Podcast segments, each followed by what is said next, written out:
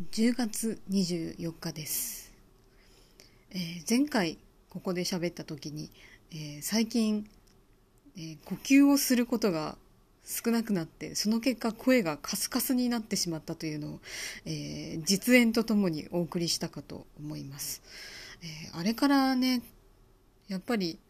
いろいろとそういうことを悶々と、えー自分でも考えていました、えー確かにねやっぱりもうこの、ね呼吸をあまりしない返さない喋り方っていうのがまあまあ癖になってしまっていて、えーそれでまあもちろんね喋りづらい歌いづらいので、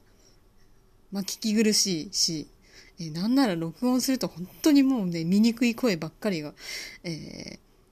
残ってもう人に迷惑かけてるなっていうのも分かってね本当最近はねもう正直本当に声を出すのが辛くてちょっとトラウマになったりしてます。なんかそれって言い方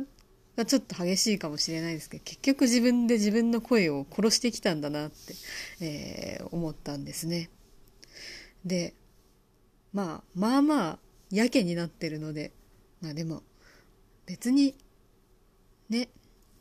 プロの歌手でもないしプロの話でもないし、えー別に最低限のコミュニケーションさえなんとかなれば別に声なんか出なくなってもいいやってやっぱ思うじゃないですか。でもよくよく考えたら私のようなもうなんかな何芸もない学も大してない、えーそんな人間がもう何にもない人間が声さえ失ってしまったらどうするって感じなのでもう本当にねむしろ声は本当に大事にしないといけない。あの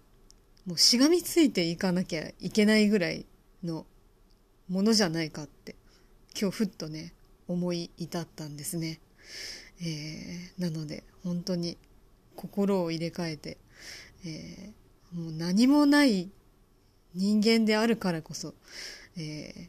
ーね、このようなツールというか期間というかそそれはね本当にやっぱり大切にしないといけないなと、えー思った次第ですよ、